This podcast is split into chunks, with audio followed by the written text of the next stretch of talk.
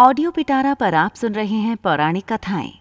कथा का नाम है अर्जुन का अहंकार।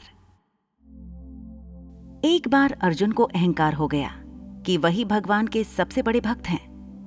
उनकी इस भावना को श्री कृष्ण ने समझ लिया।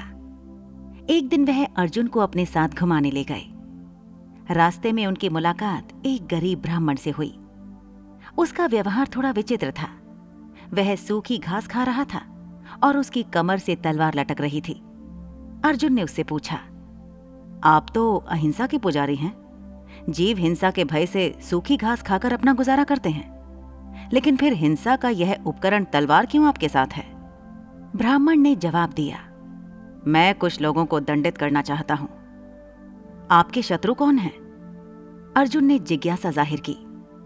ब्राह्मण ने कहा, मैं चार लोगों को खोज रहा हूँ। ताकि उनसे अपना हिसाब चुकता कर सकूँ। सबसे पहले तो मुझे नारद की तलाश है। नारद मेरे प्रभु को आराम नहीं करने देते।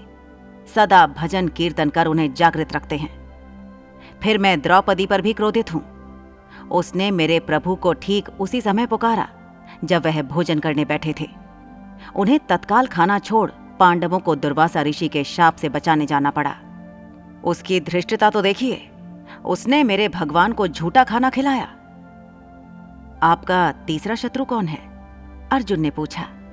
वह है हृदयहीन प्रहलाद। उस निर्दयी ने मेरे प्रभु को गरम तेल के कढ़ा में प्रविष्ट कराया।